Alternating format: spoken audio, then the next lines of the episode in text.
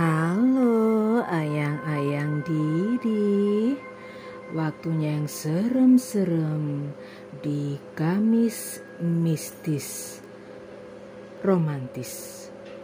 Yang gak ada romantis-romantisnya ah, Tadi tuh sempat agak bingung ayang-ayang Didi untuk menentukan tema mistis romantis ini ya Karena sebenarnya ada satu kisah yang aku ingin, bukan kisah, satu mitos yang ingin aku angkat ya. Mitos tentang kematian. Tapi kok sepertinya ya mungkin karena di rumah baru aja yang meninggal, baru aja ada yang meninggal jadi aku agak mikir juga nih bicara tentang kematian. Ya, akhirnya aku memutuskan untuk kembali bercerita tentang agak-agak merinding-merinding gimana gitu ya. Tapi aku mengalami sendiri. Jadi ya, ayo kita ngerinya bebarengan. Aduh, pakai ketawa gak jadi ngeri deh. Jadi gini ayang-ayang Didi, seperti yang kapan hari pernah aku ceritakan ya bahwa sebenarnya aku tuh nggak nggak nggak terlalu peka, nggak bisa melihat, nggak bisa yang apa ya namanya ya tahu gitu ya bahwa something happen around us gitu. Tapi karena waktu itu pasanganku adalah orang yang peka dan waktu aku ngobrol sama oma-oma Belanda yang bilang bahwa energi pasangan itu bisa mengalir ke pasangannya gitu. Aku yang awalnya nggak peka bisa bisa jadi merasakan sesuatu. Tinggal aku mau ngasah atau enggak eh jelas nggak mau lah. Boro-boro ngasah ngerasain gitu aja udah nggak enak. Hmm, ya kan? Nah ini yang terjadi waktu aku sekitar tahun 2000 2013 atau 2014 ya aku lupa. Itu aku, aku ada event di Batu. Nah event di Batu itu acaranya weekend. Dan you know lah kalau weekend pas kita mau balik ke Surabaya gitu kan kadang-kadang macet ya kalau lewat jalur utama. Akhirnya kita putuskan untuk lewat Cangar yang ujung-ujungnya tembus ke pacet gitu kan? Nah siapa yang pernah lewat situ? Aku sih waktu itu bisa dibilang pertama kalinya ya aku ke situ. Atau mungkin dulu udah pernah tapi nggak nggak pernah keinget lah. Nah karena event itu selesainya siang dan sebagai panitia kan kita nunggu sampai semua peserta habis, semua peserta bersih baru balik ke Surabaya. Kalau weekend habis kan bisa kebayang ya, semuanya balik di jam yang bersamaan dan kita lewat Cangar dan waktu itu habis asar gitulah. Udah agak sorean gitu kita pulang meninggalkan Batu. Lewat Cangar. Di Cangar itu kan ada hutan ya, uh, hutan rakyat yang sebenarnya bagus bagus sih waktu itu lagi model-modelnya lagi panen ini. Bunga apa sih itu yang biru-biru buat kuade kawinan itu kan keren banget ya. Kita lewat situ cakep banget pemandangannya. Kita sempat berhenti foto-foto segala macam gitu ya. Udah habis itu eh ayo cepet kita balik lagi keburu kesorean nih sampai Surabaya. Keburu kemalaman malah ya orang itu udah sore kok. Akhirnya oke okay lah. Nah sepanjang perjalanan dari Batu sampai Cangar Cangar sampai Surabaya itu komposisinya adalah asli nggak bener deh. Komposisinya asli nggak bener. Jadi yang aku ingat ya yang bawa mobil itu kan uh, pasanganku bapak calon mantan nah seharusnya yang duduk di depan di sampingnya itu kan aku. The problem is salah satu peserta itu adalah sahabatku yang mabuan.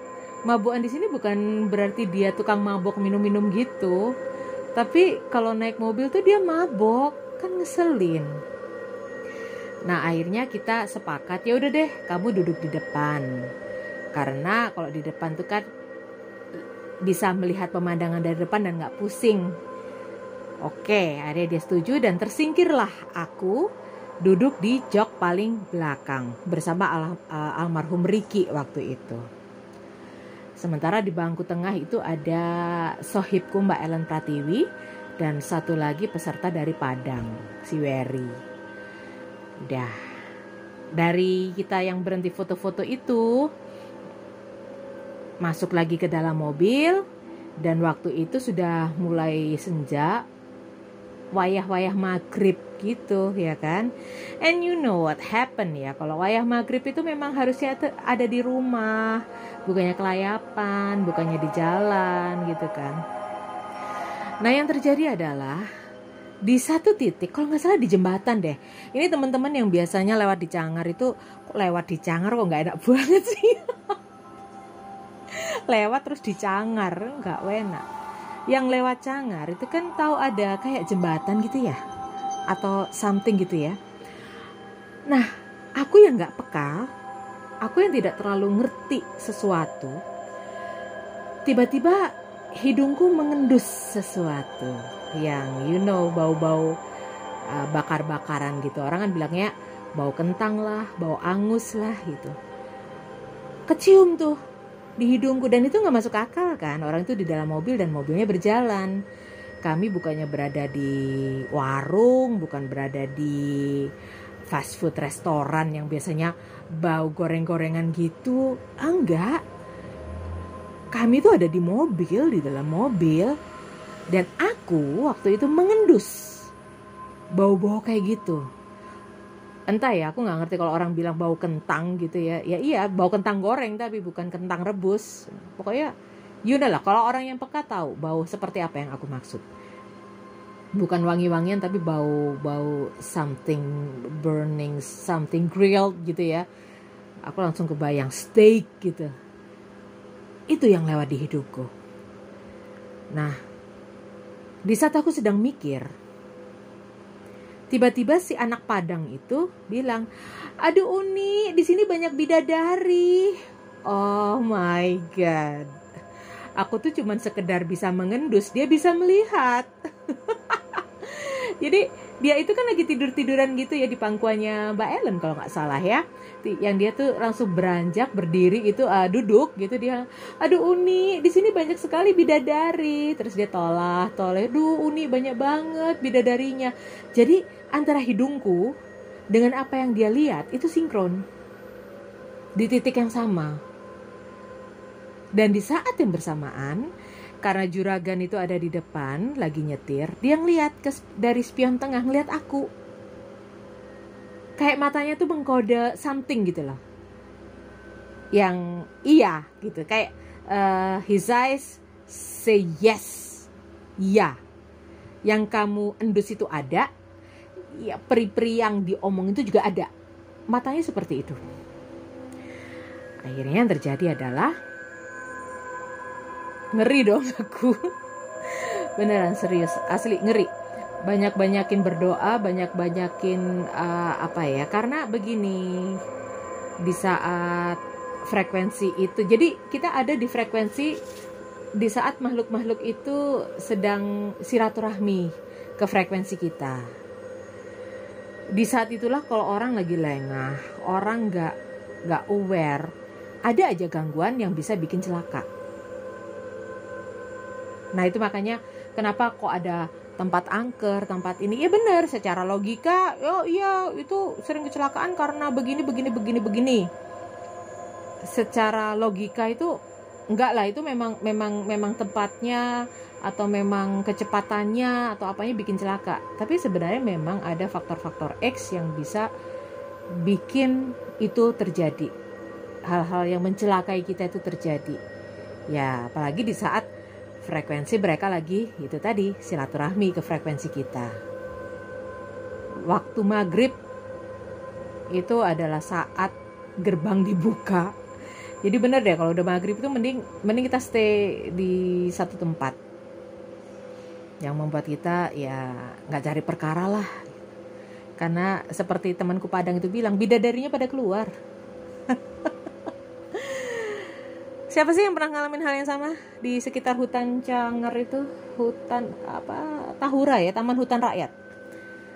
Nah sesudah itu sih. Kalau nggak salah ada jembatannya deh yang aku pas lewat itu pas banyak bidadari dan banyak ah, bau-bau sedap sih sebenarnya. Tapi kalau dipikir itu entah apa yang muncul entah apa yang muncul akhirnya nggak nggak nggak sedap nggak jadi sedap ya itulah ayang-ayang Didi pengalaman mistisku yang nggak terlalu banyak kok pengalaman mistisku itu tidak terlalu banyak karena aku bukan orang yang peka tapi suatu saat aku kayaknya bakalan ngajak temanku yang lain buat kolaborasi ya, cerita tentang apa yang dia lihat, tentang apa yang dia rasakan untuk uh, barengan sama makhluk di frekuensi sebelah gitu. Ya, semoga saja itu segera tercapai. Karena nggak enak loh sebenarnya punya temen yang yang bisa ngelihat, bisa ngerasain gitu. Karena yang ngeselin aja. ngeselin aja. Aku bisa merasakan perbedaan suhu perbedaan suasana aja udah nggak enak apalagi bisa lihat. Tapi ya sudahlah. Siapa tahu itu bisa menjadi ide cerita. Oh iya uh, sekalian aku bilang bahwa ini mungkin edisi horor terakhir bulan November ya. Karena Desember nanti aku tidak akan ada edisi horor mengingat Desember nanti aku akan ikut tantangan 30 hari bersuara dari The Podcasters ID nanti aku akan bikin teasernya ayang-ayang Didi oh harus stay karena di situ akan ada 30 tema dalam satu bulan plus satu tema selebrasi. Jadi ada tema bocoran ya ada tema tentang yang jelas kan ada kenangan dan harapan. Kalau kenangan ya jelas ada cerita tentang mantan. Ayo sini para mantan berkumpul nanti akan jadi bahan buat bulan Desember 2020. jadi untuk sementara ini Kamis Mistis Romantis terakhir di 2020. Insya Allah nanti aku akan bikin konsep yang lebih menyeramkan. Kok jadi podcast horor ya Didi Cahaya bercerita enggak lah. Karena tidak hanya tentang horor-horor tapi juga tentang kisah-kisah mistis dan mungkin ada sisi romantis di belakangnya. Mungkin aku juga akan membawakan beberapa episode cerita hororku yang pernah dimuat di yang pernah di uh, posting di media online. Oke? Okay? Oke ayang-ayang Didi nggak serem-serem amat untuk Kamis Mistis Romantis hari ini. Yang jelas aku berharap ayang-ayang Didi yang mungkin pengen sharing atau pengen collapse tentang yang horor-horor atau mistis-mistis masih bisa gabung langsung aja colek. Didi di Didi Cahya baik Twitter atau Instagram atau di Facebooknya di Ningdia. Oke. Okay. bye bye ayang-ayang Didi. Tidur nyenyak ya di malam Jumat ini